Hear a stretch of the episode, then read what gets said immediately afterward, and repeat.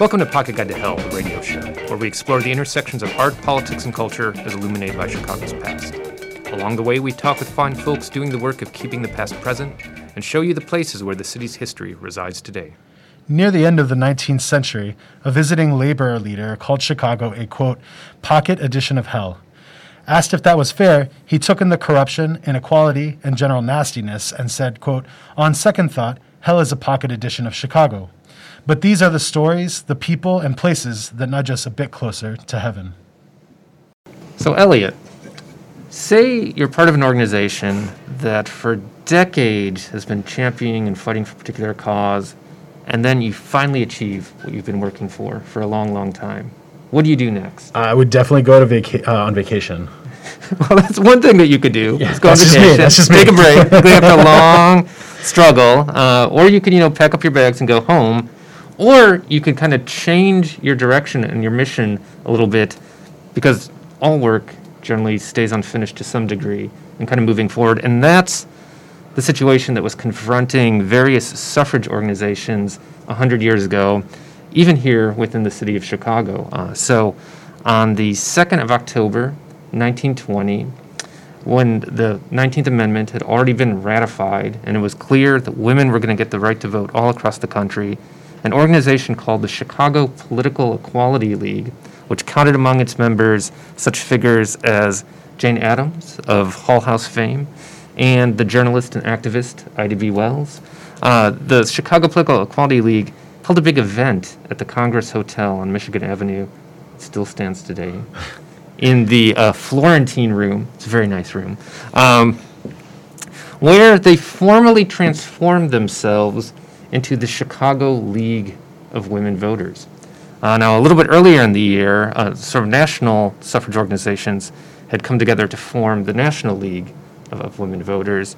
And basically, what these groups sought to do is now that we had a whole expansion of the electorate, all these women who are going to be voting for the first time across the country, it was going to help them figure out like how to vote and what sort of issues and what sort of candidates they might want to support. And it was like strictly, you know, nonpartisan. So political equality had been achieved. Well, not quite, Okay, right? okay. Uh, it, you know, some women, you know, were able to participate in that, that first presidential election for which the uh, 19th Amendment was, you know, in place, and that was, you know, in November of, of 1920. Uh, but many other women, particularly women of color, continued to sort of face challenges and sort of exercising the franchise. And then this would become something that one would have to continue to fight for throughout the course of the 20th century, and even now into the 21st. And to talk to us uh, about the work that the League of Women Voters of Chicago has been doing to kind of get women involved, but also to protect their voices and their votes, is the board president of the League, Ann Jameson. Hi, Ann. How are you doing today? I'm good. How are you? Uh, doing well. Um, and I imagine uh, that this is a very busy time of year for the League of Women Voters of Chicago with the general election on November 3rd, just about two weeks away. So we thank you for taking the time to, to talk with us. Um, what, what are you up to these days? Well, so we've got a lot of different things going on right now. Um, obviously, the uh, voter registration deadline for voter registrars has passed. Now we're moving to more briefings to inform the electorate, make sure everyone knows what's on their ballot. Um, IllinoisVoterGuide.org is online. That's done by the State League, but is a really great resource to find out who's on your ballot, especially here in Cook County where we have like 70 judges to vote on. Yep. Um, and that can be really overwhelming. Um, but when you go on there, you can see who is endorsed, how people have uh, um, judged the judges, as it were, to retain them, and you can get some really good information through there. So we're moving more to the get out the vote efforts and uh, voter information efforts. Have you seen uh, like the numbers of people who are registered? Has that has that gone up? Because we've been hearing that there's a lot more people who are engaged this year. Have you seen that from your end? So I haven't seen specifically um, the voter registration numbers recently. I can tell you that um, at the last Chicago Board of Election meeting, they mentioned that they have 460,000 vote by mail applications. Um, and of those applications, which are way more than they normally see in an election cycle, 125,000 have already been returned. So we're really on track with the mail-in ballots. Well, I mean, it seems like a really kind of daunting task, but I mean, that's sort of, the, I mean, the mission of, of the League of Women Voters of, of Chicago is to help kind of voters navigate this process and, and, and get their voices heard. Um, Yeah. at, the, at the beginning of this episode, I was talking a little bit about uh, the history behind the league, uh, because you know it was in early October when what had been the Chicago Political Equality League uh, formally transformed itself into the Chicago League of Voters. Uh, and as the board president of, of the League of Women Voters of Chicago today, um, looking back a century ago to not only the end of the suffrage movement, but to the creation of the league. And I should point out, you know, this was also around the time when the, the National League of Women Voters formed as, as well. Um, like, what do you think are, are, are some of the kind of like lessons or, or legacies of that moment and that, that feel like relevant today? Uh, does that history have something to tell us about kind of where we are as, as voters and, and particularly um, like something to tell uh, women voters and about the important role that they kind of play in this process? Yeah, um, for sure. There's definitely a lot of like legacies and lessons from from the suffrage movement, and one of them that I think of a lot is that you have to fight for your right to vote. Like no one's going to hand it to you on a silver platter. Um, and one thing that we think about is a lot of people think suffrage ended in 1920 when women got the right to vote, but that's really not the case. In many instances, the suffrage movement continues today. Um, most women of color didn't gain the right to vote until 1965 when the Voting Rights Amendment was uh, Voting Rights Act was passed. And even today, since some of those key provisions were struck down, we still see voter suppression across the country. Um, it's everything from where you hear about the long polling lines in Georgia and Kentucky, in Wisconsin. Um, so voter suppression and the movement for suffrage is still ongoing. But realistically, so one of my very first memories was my mom taking me to vote. This is a story I love to tell because I was maybe like two, and she took me to vote with her, and I sat on, at her feet while she filled out her ballot. And then on the way home, like I have this distinct memory of being like in my stroller, and she was telling me about how Alice Paul was force fed in jail because she was on a hunger strike to get women the right to vote. So that's something that has always been really important to me is the fact that I wasn't given the right to vote. Women before me and women today fought, fought for my right to vote. And so that's like an important legacy that I carry with me when I go into this fight as well and think about what I can be doing to increase suffrage um, in Illinois and in the country. Have, have you witnessed a uh, greater sort of awareness of, of the difficulties, uh, potential difficulties of voting, you know, over the past two, three, four years? Uh, for instance, because I imagine that this is something that uh, a lot of times we say, oh, yeah, there's low participation rates, you know, like there's all these different ways of voting suppression going on, but like it's hard oftentimes to get people to, to kind of get worked up about it, to do, to do something about it. Has that changed this year? Yeah, so um, I'm obviously a denizen of Twitter because we're, we live in this age of social media. Um, so it's been interesting to see kind of like the national connections. I think we're very lucky in Illinois. So I moved here in 2012 um, for graduate school and ended up staying. I grew up in Michigan, and Michigan has actually recently done a really good job expanding their voting options. Um, it wasn't until the 2018 election that they had early voting or no reason absentee ballots uh, like we have here in Illinois. So in Illinois, we've been very lucky. But nationally, it's been interesting to kind of see more and more people become aware, um, especially like recently. I think maybe it was like in the last couple of weeks as people as people have started early voting in different states to see people on Twitter basically say, "Oh, like that's so great! Like they were willing to wait in line for seven hours," and then other people finally be like, "Well, they shouldn't have to wait in line for seven hours. That means there's not enough polling sites." Right. I mean, I, gosh, I mean, looking back at those, you know, first uh, federal elections in November of 1920, I almost feel in some ways like not just women voters, but voters in general had an easier time with the process than we do a century later. I'm, I'm a little curious. I mean, I'm curious because you just mentioned that you, you moved to the Chicago area in, in 2012. Um, had you been involved with the, the, the League of Women Voters, like other chapters prior to that? Or was it really when you kind of moved here like what drew you to the league and its sort of mission? Right. So um, I was 22 when I moved here. I'm now 30. so I wasn't necessarily thinking that much about uh, beyond my personal vote what I could be doing when I moved here. So I wasn't involved with the league in Michigan or anywhere else. Um, what really kicked my butt into gear was uh, the 2016 election and seeing all the misinformation flying around and the ways that people were being um, were being messed with, basically, uh, as we led, led up to that election. So I actually joined the league in early 2017 after that election because I wanted something to do. And what really um, drew me to the league was its history, and I loved the sense of like this is a hundred year old organization that was founded uh, by original suffrage suffragists. Um, but I also loved the focus on research. Um, my paying job is I'm a librarian, mm-hmm. uh, so I'm a big fan of facts and using those facts to inform people of things.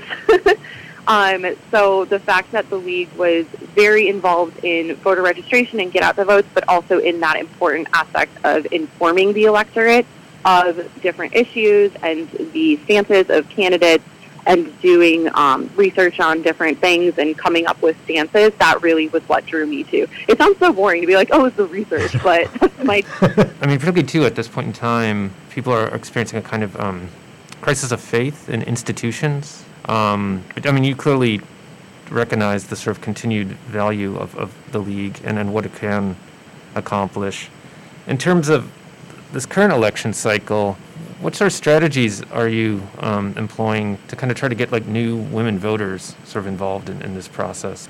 Well, um, so with new women voters, and especially like younger voters, um, I was looking at some statistics to prepare for this interview.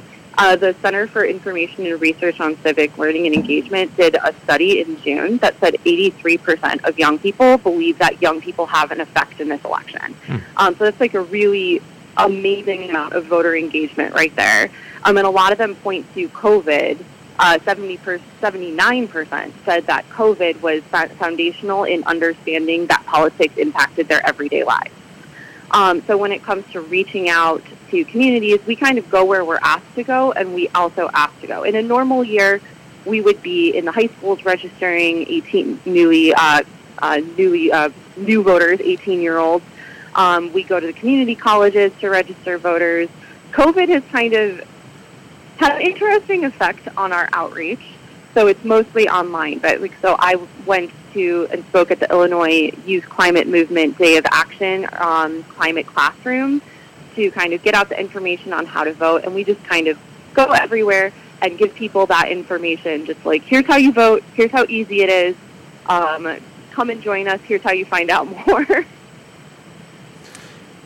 Yeah, I was going to say I'm also as super interested in uh, your emphasis on sort of down ballot voting as well because that's a you know anybody who talks to me knows that I, I talk a lot about Cook County judges, um, precisely oh, yeah. For, yeah precisely for the reason that we they, they have such a great impact on on sort of many Chicagoans' lives and and and we basically know nothing usually as voters uh, going in there, and, and, and I think it's evidenced by the fact that you know when we had uh, the Coghlan, uh, Matthew Coghlan was was um, mm-hmm. recalled. That was one of the first times since you know 30 years or something like that that a judge had ever been recalled. You know, do you think that there's when you're talking to people a lot? Obviously, there's a lot of people who are coming out because of sort of the big federal and state elections. But what's the type of response when you talk to people about like, oh, hey, pay attention to your judges or pay attention to the water reclamation district elections? You know, is there is there does the, do the eyes glaze over there, or is that or is that part of this fervor for voting? Um. So definitely, like when you say like, hey, like, have you thought about your judges at all? People definitely have not. They're just, they like, why would I think about that? And then when you see the number, it's extremely daunting. Um, and that's kind of where like you have to kind of convince them that it's important. So you, I always talk about who keeps your the lights on on your street. Like that's your alderman. Like who who's deciding yeah. who goes to jail? That's a judge. Um, who's deciding how the um, sanitation works and wh- how water gets brought back into the Chicago River. It's the Metropolitan Water Reclamation District. Like the president, presidential races, federal races, those are often kind of the races people focus on, and it's a really great opportunity to get people to the polls because they're so interested in those national races. But then the challenge is getting them to realize that those local races are the ones that are really going to affect you Yeah. on like a block by block basis.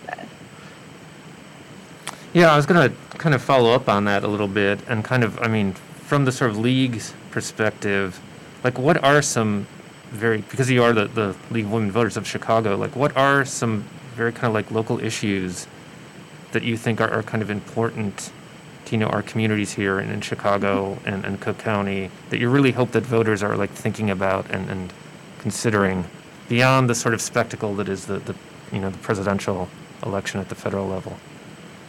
Right. Yeah. So I definitely want people to pay attention to those judges, Mhm. um, especially the retaining vote. Okay. Um, every like we're very lucky that every six years Illinois is allowed to basically say, do we want to keep you as a judge? And so it's definitely important to kind of like go in and do your research. And the way I usually do it is I look and the Illinois voter guide will tell you, you know, who says uh, qualified, highly qualified, or not qualified. And usually I try to streamline the process by first looking for anyone who says not qualified and starting to do my research there. Um, so that's super important. The really, really big issue that the League of Women Voters Illinois and Chicago have been working on this election cycle is the fair tax. Mhm. Um, so that's definitely something, and we have endorsed it. So full disclosure, we endorsed the fair tax. Um, the idea that the idea, the thing that's on the actual ballot is a constitutional amendment. Uh, right now, the Illinois Constitution mandates a flat tax, and by voting yes for the fair tax, you would be saying we don't want this in the Constitution anymore, which then gives us a lot more leeway to change what our tax structures look like. Part of the issue we've had in Illinois for the past 30 years or so is that as our debts have piled up, we have not been able to affect what the what the tax structure looks like. So as debts pile up, we have to spend less money on social services and infrastructure because we have to pay those debts first. Um, separately from that, the Illinois Assembly has passed a graduated rate income tax. So a lot of this is getting part and parcel together. The actual thing you're voting on is a constitutional amendment, but if it passes, J.B. Pritzker will sign into law a graduated rate income tax, uh, a new tax structure for a new era, I guess, in Illinois. Mhm. So what would, sticking with this issue just for a moment, and, and this is a Chicago history focused program, so we're not going to get overly political. Yeah. Um, but you know, there has been a, a lot of, you know, also opposition to the, this proposal of adopting a fair tax, coming from some, you know, fairly well-connected interests, and even from you know publications like the Chicago Tribune. And you know, one of the criticisms is is by like amending the Constitution in this way, this will open up the opportunity for the uh, General Assembly to, you know, create all sorts of new taxes, right, and all sorts of new. Um, so I think the latest thing that people are talking about is like re- taxing retirement income. So I mean, what is the sort of like league's response to this critique or or uh, criticism of the proposed Yes. amendment? Well, so so the first thing is taxation on retirement income has never been on the table. That's the scare tactic that people Mm. who have opposed this have been using. Um, but like taxation of retirement income has never been something that they've even considered.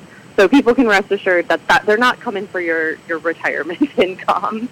Um, the important thing to remember when it comes to a, a different tax structure is as things change in Illinois, we need to be able to be flexible enough to move with it. Um, when you're stuck with a constitutional amendment that says flat tax only, we can't respond to changing crises. And we can't respond to changes in our income and in our and in our status as a state.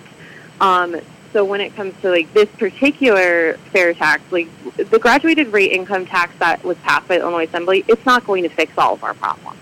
Like that, that's never. It's a revenue generating, not necessarily. So people who make under two hundred fifty thousand dollars a year will see a slight tax deduction, like reduction.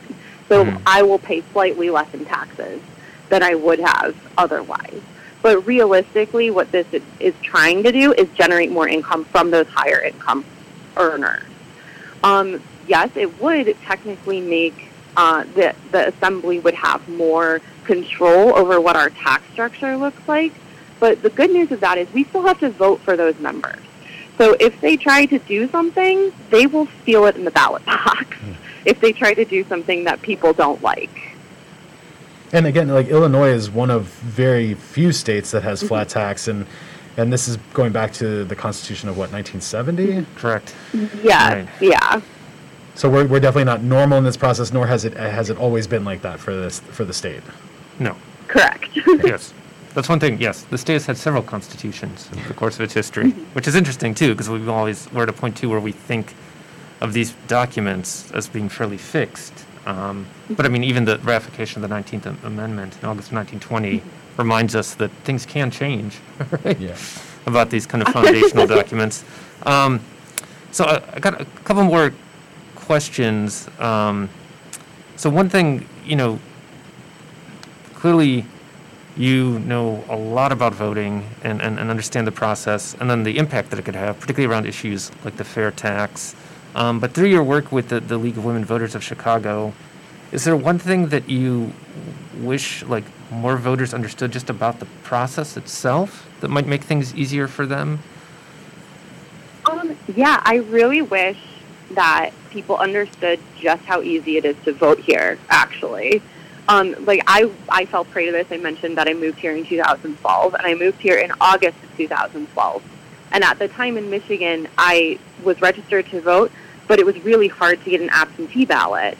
And so I was trying to figure out how to register to vote here in Illinois, and I just I was new to grad school. I was new to the area. I just thought it was harder than it actually was. Like I didn't realize things like I could go to any early voting site and register to vote and immediately vote. Or even if I missed that on election day, all I had to do is find my home precinct, and I could register to vote right there and vote. Um, so I really want people to understand that it may it can seem daunting, and some sometimes it it sounds way more daunting than it actually is. Especially in a state like Illinois, where we do have so many options for our vote to, to be counted. We have like mail in, we have um, you know in person early voting, voting on the day of election. It, it's really nice to to know how easy it is to vote, and I just want people to know that. Yeah. So uh, have you voted already? yeah.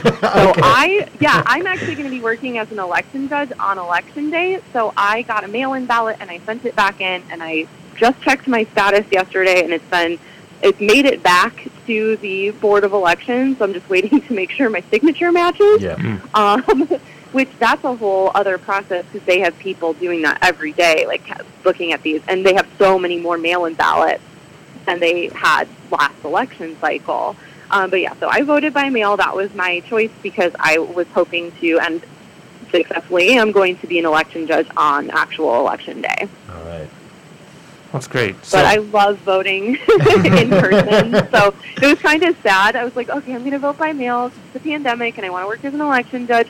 But I like love going into polling sites and voting. So I'm really glad I still get to have that experience on the other end of the table as an election judge. Um, because I, there's something really like heartwarming to me about like walking into that polling station and standing at your little, your um, standing in the at the, the ballot box and filling it out and putting it in. I love the process. And this, I mean, I think is probably going to be one of the most unique elections in, in, in the history of, of the republic that we, we can be anticipating. Yeah. Uh, we've been talking a lot about, you know, everything that's l- going to lead up to it and, and the issues that are confronting voters. But I guess my question now for you is, it's November 4th, 2020. Like, what do you think, you know, as the board president of the League of Women Voters of Chicago, like, what do you expect that, the league will be doing, you know, post November 3rd, um, between, you know, this upcoming election and, and the next elections to be held? Yeah, so with the number of mail-in ballots this cycle, I suspect on November 4th, we will be telling people, don't worry, the results aren't in yet. um, to be honest, because uh, some states have to wait until the day before to start counting those mail-in ballots or the date of the election. So I highly doubt we're going to have a final uh, election result on November 3rd. But beyond November 4th, um, to be honest, the thing we'll be focusing on next is advocacy around who has been elected. Um, one of the things the league does is put out calls to action And so Chicago puts out state, um, Chicago level calls to action. And then there's the county level, state level, national. So national will probably go into gear to, uh, for whichever administration is uh, coming into power in January, to start advocating on behalf of the issues that we care about. Um, and then beyond that, we'll be starting to focus honestly on the next election cycle because it always comes up quicker than you think it's going to. Great. Well, this, I mean, this all sounds really wonderful. Thank you so much for taking the time to talk with us. Um, I want to wish the, the League of Women Voters of Chicago and the National League of Women Voters a happy 100th anniversary. Um, you guys can't be celebrating it in a more singular way than with this. It's probably going to be an election that will still, this particular 2020 election will probably be one that we'll still be talking about 100 years from now. Um, but but thank you, uh, Anne, for, for talking with us today. And uh, really quickly before we go, once again, if like people want to become involved with the league or learn more, like where th- where should they go? Right, Leah, thank you so much for hap- having me, first of all. And just as like a quick aside, if people are interested in voting exactly 100 years after the first women were able to vote on it, uh, in a federal election, vote on November 2nd. So vote one day early, and you will be exactly 100, 100 years. Right. Um, you can find out more about the League of Women Voters of Chicago specifically by going to my.lwv.org slash Illinois slash Chicago. Um, it's kind of a little bit of an annoying uh, website, so you can also just, if you Google search League of Women Voters Chicago, you'll find us. There's a little join button if you are interested in membership and becoming more involved in the work that we're doing. And there's also a donate button if you are interested in just supporting us financially. Wonderful. Well, thank you so much, uh, Anne, for talking Yeah, with thank us. you. This was like a lot of fun. We learned a lot, and Thank uh, you. yeah, we all look forward to voting Yeah. if we haven't already. May we all survive the election. Good. We all survived the election. all right. Okay. Yeah, if we all survive the election, yeah. I'm sure we'll survive it. It's just That's what true. happens after, right? Yeah. Right. That's true. All right. Well, take care. So, the League of Women Voters of Chicago had previously been the Chicago Political Equality League, which actually formed in 1894. And when it first started, its members were, by and large, wealthy women. But as the Equality League continued to sort of do its work, it kind of expanded its membership, and it was in the 19 teens that people like Jane Addams, who you may have heard of, uh, and Ida B. Wells became involved. And the league began to kind of like work with women across social and, and ethnic backgrounds, and often worked uh, in tandem with an organization called the Women's Trade Union League, which was based here in Chicago. So we are talking at, at the top of the episode about the event that occurred at the Congress Hotel when the Chicago Political Equality League transformed itself into the Chicago League of Women Voters 100 years ago. The very same day in Marion, Ohio, over 5,000 women from across the country came there to hear the Republican candidate for president, a guy by the name of Warren G. Harding. He was a senator from Ohio. They came to his home in, in Marion on something that was known as Social Justice Day. And the re- way in which this connects to Chicago and Chicago history, on that very day, the Republican candidate was introduced by none other than the head of the Women's Trade Union League, Margaret Dreier Robins. Uh, she was a social worker, very kind of involved in, in labor causes, and her husband uh, was an often progressive candidate uh, for, for the Senate in Illinois. So not only did you have this Chicagoan who introduced the Republican candidate that day, but before he gave his 90 minute speech, there was a parade, these 5,000 women, through the streets of Marion. And according to Tribune, uh, the one group that stood out was the contingent from Chicago. They stood out because they decided to appear as the women of all nations. So the various women, right, who are coming from all the different communities that made up Chicago the Italian community, the Polish community, the Czech community, the Irish community, so forth they all kind of wore their traditional costumes. Go Chicago. Chicago Chi- exceptionalism. Chicago exceptionalism, Yes. that's right. A great drama is transpiring in the tenements, on the pavements, and in the factories and shops of our industrial American cities.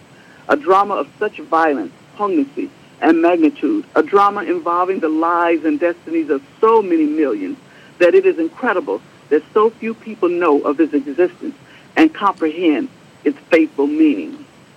That caught my attention because we're living in that time right now, mm-hmm. again. That was Beverly Cook, assistant curator of the Vivian G. Harsh Collection at the Chicago Public Library. She was reading from and reacting to words by the novelist Richard Wright. Wright wrote those words for a brochure for the Parkway Community House, which provided social services and also creative experiences on the south side of Chicago starting in the late 1930s. Among those creative experiences were plays produced by the Skyloft Players. In September of 1945, they released their fall season, which is why we're telling this story now.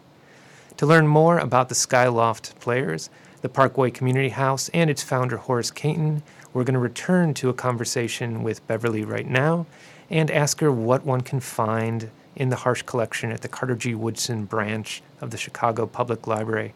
Hello, Beverly. How are you doing today? I'm doing pretty good. How about you, Paul? We're doing well, as, as well as one can in, in the interesting moment that we, we find ourselves.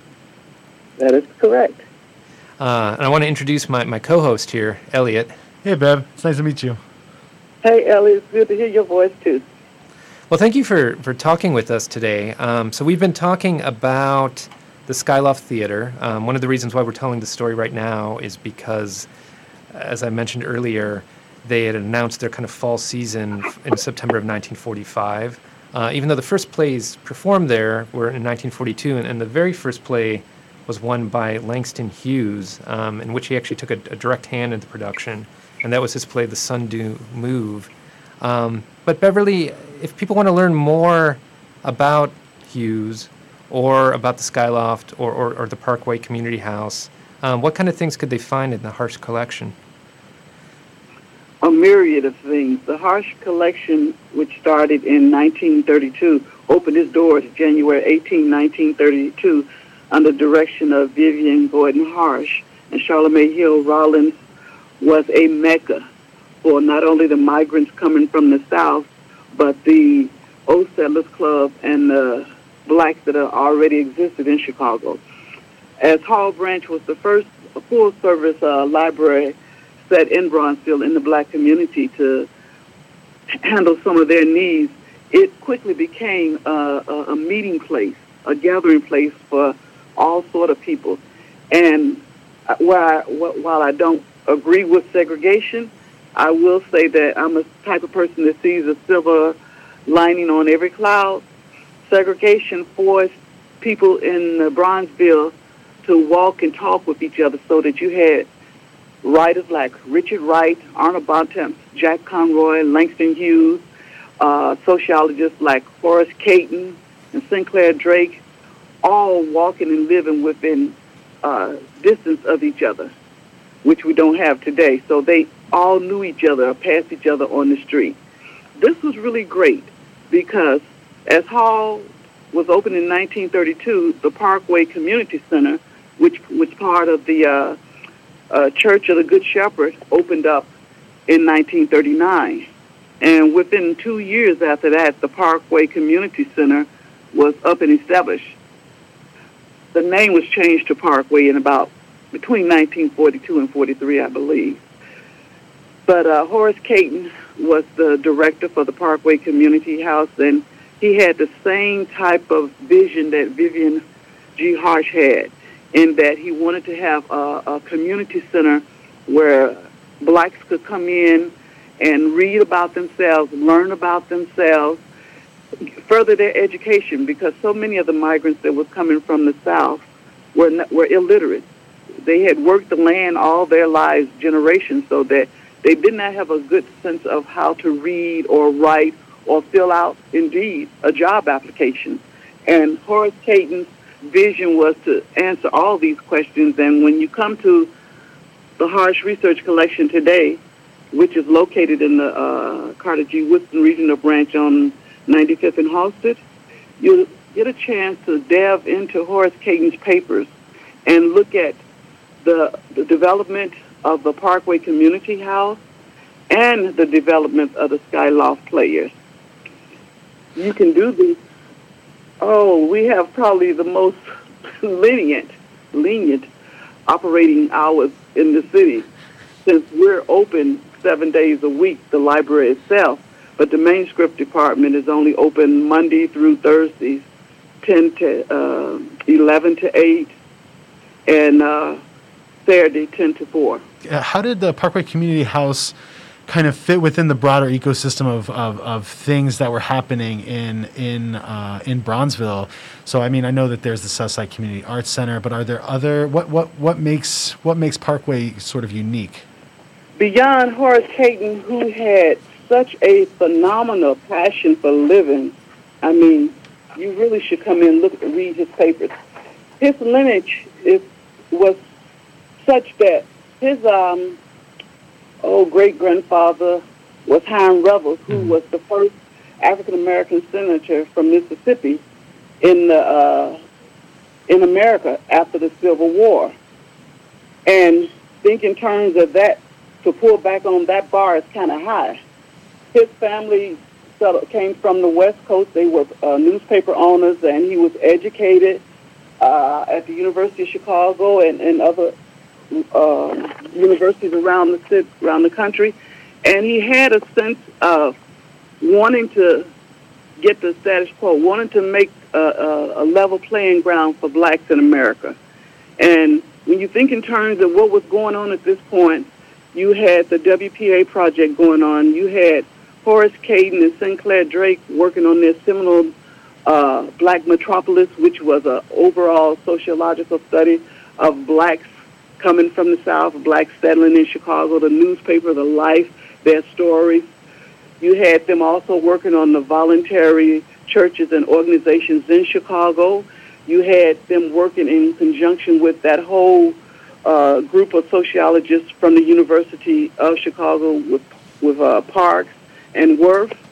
You had the opening of the South Shore, uh, not the South Shore, the South Side Community Arts Center, which was a, the, frankly, it's the only still lasting WPA art institution that's still standing today. Uh, you had Arnold Bontemps and Jack Conroy leading the Illinois Writers Project in Chicago and utilizing the George Cleveland Hall branch of the Chicago Public Library to conduct a lot of their oral history interviews with the migrants that were coming from the South and the ones that had already settled as part of the Old Settlers Club. You had people like Ishmael Flory in Washington Park. You had the Communist Party really trying to motivate and, and move and, and get a black membership roll really rolling. It was just a time, and oh, let's not forget the music strip.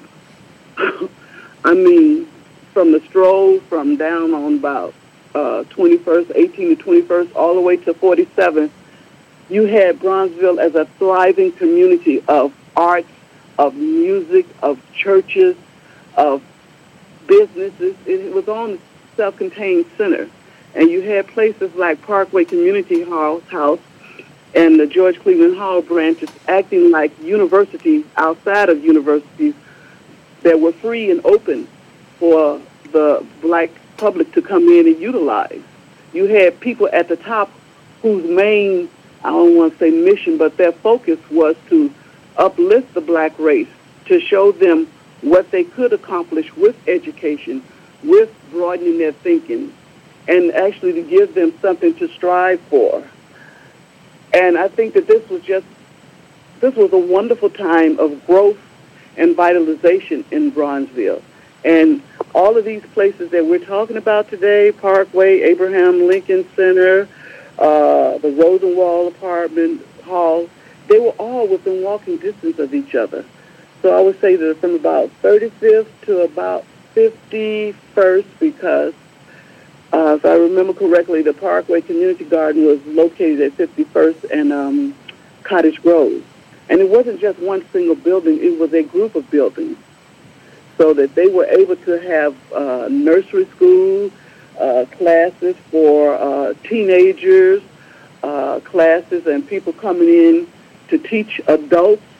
Uh, they had a session called the, um, a forum where they would bring people from all over the city to come into the Parkway Community Center to talk about the world crisis of race or the struggle for democracy in China or the New World Mexico, Can Good Neighbors Be Brown, or the Black Republic of Haiti. All of these things was going on, so there was a chance for people to learn and touch from each other, to converse with each other. And remember, at this point in time, the Harlem Renaissance in New York is dying down because the money, because of the war and everything, the money is drying up. Okay, and that white patronage is about to, you know, go away. So a lot of the people that were strong leading figures of the Harlem Renaissance, like uh, Richard Wright and Langston Hughes, they came to the Midwest. Uh, Langston Hughes had been in contact with um, um, Horace Cayton for a long time, as a matter of fact. They'd always been in contact with each other. And in our collection, I had found a, a letter from Hmm. Horace Cayton's wife. Go ahead. Oh no, no. I was just curious. What what's in the letter? Well, his, he was married, I think, three times, but this letter, more specific, her name was Irma Cayton Wirtz, and her collection is also at Harsh. In this letter, she talks about Langston being a guest at the uh, Parkway community whenever uh, he arrived in town. And she said that both of us had known Langston years before under separate circumstances, and he often stayed with us when he was in Chicago. This time, the project was sponsored by the Rosenwald Fund.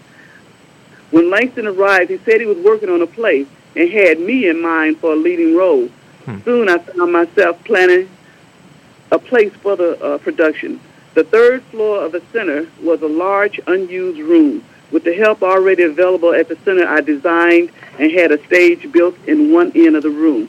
Langston and Horace announced auditions. I got one of the leading roles in the play. I played the part of the mistress of the plantation. Being aloft with only the sky above the room, I called it Skyloft Theater. Oh wow. The cast Mhm. became the Skyloft players.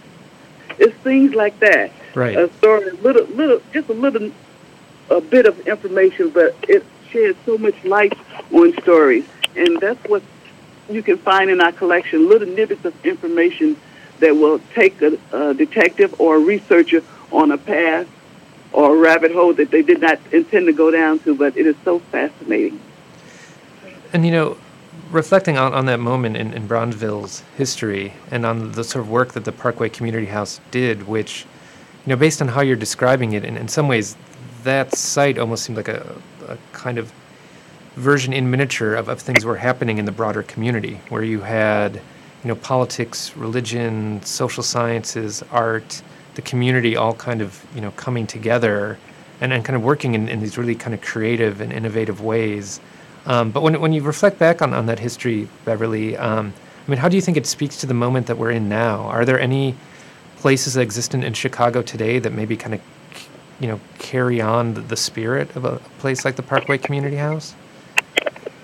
I think that we try in the library system to carry on that system and with the new the programs that we are constantly utilizing to try to draw the public in from frankly the the cradle almost to the senior citizens. But in terms of the Parkway Community House itself, I don't think we have many organizations like that. We have organizations that have picked and chosen the things that they're going to concentrate on. Mm-hmm. Some will concentrate on mental health. Some will concentrate on job training. Some will concentrate on literacy and reading. But Parkway tried to hit all those things at the same time at once. And I think that was such a fantastic thing to do because it allowed people to see each other's uh, difficulties. It allowed Mhm. people to see each other's needs. And it allowed people to frankly learn to respect each other because you saw the people moving from what they needed when they came in to how they moved when they the self confidence that they had gained when they left the Parkway Community Center. I don't see a lot of that today. Not saying it doesn't exist doesn't exist. It's just that I don't see a lot of that in the Mhm. organizations I see today. They're more money operated today Mm-hmm. so that you almost had to know what you need. I think you were able to walk into the Parkway Community House and or into the uh, Hall collection back in the uh, 40s with a sense of wonder, almost like a, lo- a new child being Mhm. presented with uh, a whole field of flowers, and you can pick which one you want. Well, there's So, some, yeah. I mean, there, there seemed to be, or Cayton certainly seemed to preserve a, a space of openness and, and a kind of willingness to experiment so that they might be, on the one hand, offering childcare, but then producing plays by Langston Hughes on, on the upper level in the Skyloft. But then even like Ebony Magazine gets its start at the Parkway Community House, which is this publication that extends many decades um, beyond the community house and has a kind of lasting impact, just not just on, on Chicago, but but on the country as a whole. Um, I'm curious, you know, because let me Mhm. let me let me piggyback onto the Skyloft. sure, Remember that Langston Hughes was also one of these uh, giant figures who had so much energy and passion for what he was doing that he could not land in one place. He couldn't stay still. So if you study Langston Hughes, you realize that um, he started theaters not only in Chicago, the Skyloft Theater in Chicago, but he also started the, a theater in New York and in Los Angeles before he would move on. Now, he wrote a play, and this wasn't the first play he wrote for that Skyloft Theater called The Sun Do Move, Mhm. and he presented it there. But from all I could uh, find out, that was the only play because after he produced that one and wrote it and produced it and made sure that his vision for the Skyloft Theater and its players was put in place, he went on to accept a position on the staff of the Chicago Defender Mhm. and wrote for about 25 or 30 years those simple columns, which were later translated, uh, transcribed into books. Mhm. You know, so but he he had said that uh, one of the main reasons his focus was to create plays from a black perspective Mhm. and to offer black playwrights and actors and prop people a field for perfecting their craft and to express themselves. And that's really important because we're not saying these things didn't exist, but you know, from the Harlem Renaissance, if you have white patronage, you cannot bite the hand that feeds you, mm-hmm. okay? And in Chicago, where you were on the WPA roads, which is the government which is far away in Washington, even if they're sending money here, you had more freedom to express yourself. And for people like Langston Hughes and Richard Wright, this was really, truly important. Uh, racial consciousness, you know, not wearing the mask, but being able to portray yourself seriously. So a lot of Langston Hughes' figures are about the regular man on the street, the regular black man on the street, his ups, his downs, his problems, his happiness, his frailties, you know, his failures, and it was really good. His his work is not as angry as Mhm. Richard Wright, but it's just as powerful. And so that was the point. But you talked about um, Ebony. Right. Langston Hughes had a, um, a correspondence with Era Bell Thompson, who was one of the managing editors of Ebony for over 30 years. The only reason it stopped was because he died in 1967, and that was the last letter he sent her.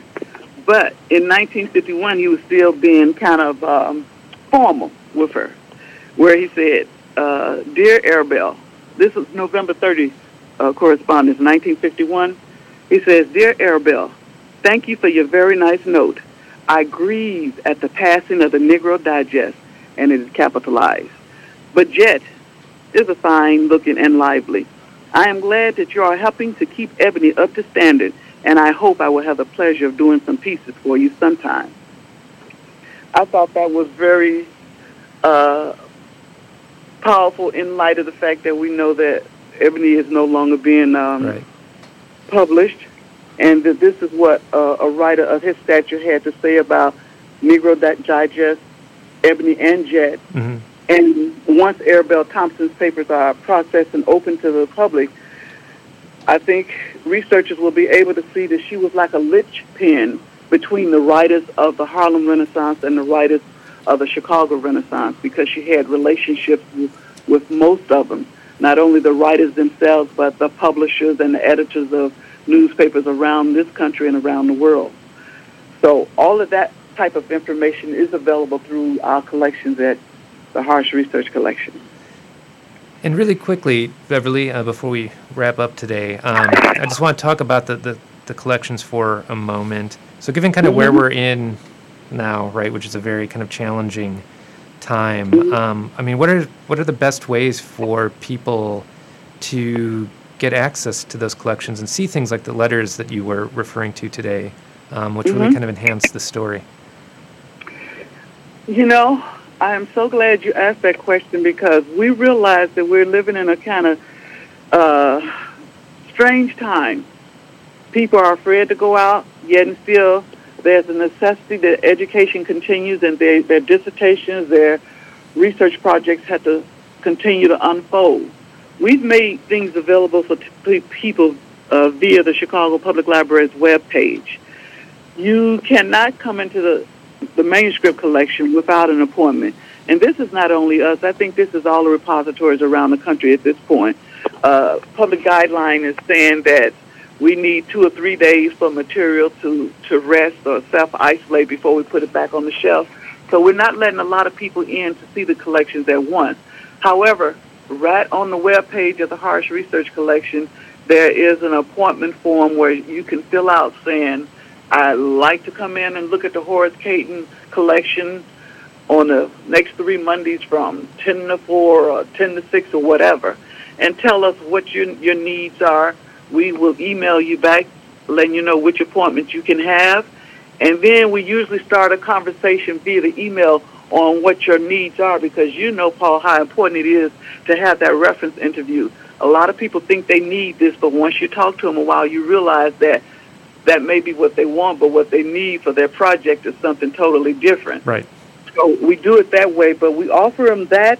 We also remind people that we have digitized some collections and some portions of collections, and they can go on the web page to see those digitized documents that are available where you can see the totality, not just the, the finding aid, which we have, but the totality of the document, like the letters that I just read. We have blogs that highlight the collections that we have uh, in our repositories across the, uh, all three boards, the special collection at Harold Washington and the neighborhood history collection at Sulzer on the north side.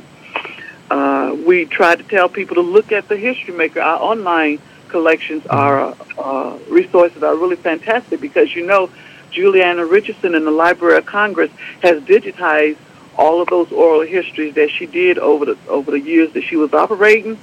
And if you want to find out about the Skyloft Theaters, you should look at the Black History Makers because Val Gray Ward, Hmm. uh, Chuck Smith, all of those people talk about it in their uh, interviews with Julieanna Richardson. Well, that's really And good so- to know. Yeah. Yeah, that is really, really good. It's, it's fantastic. I mean, you gotta love technology. Sometimes it's a headache, but you gotta love it because it's making things so available. And in this time of COVID, where we are close to the public, it's nice to be able to offer people an alternative. This Right. forces them to do their research ahead of time, create a list of what they want, so that when we open, and we will open, they can come right in prepared to work and not spend a week, a week or two or three weeks doing the research that they should have done before they came. You know, so I invite you all to come to the Harsh Research Collection. When the doors are open, and if I can help you before the doors open like they used to be, just give me a call and I will do my best to help you. Well, thank you, Beverly. This was great. Thank it was you. really nice talking with you today. Um, You stay safe. Thanks. Be well. We'll talk to you soon. Okay. Bye, Alex. Bye, Beverly. Bye.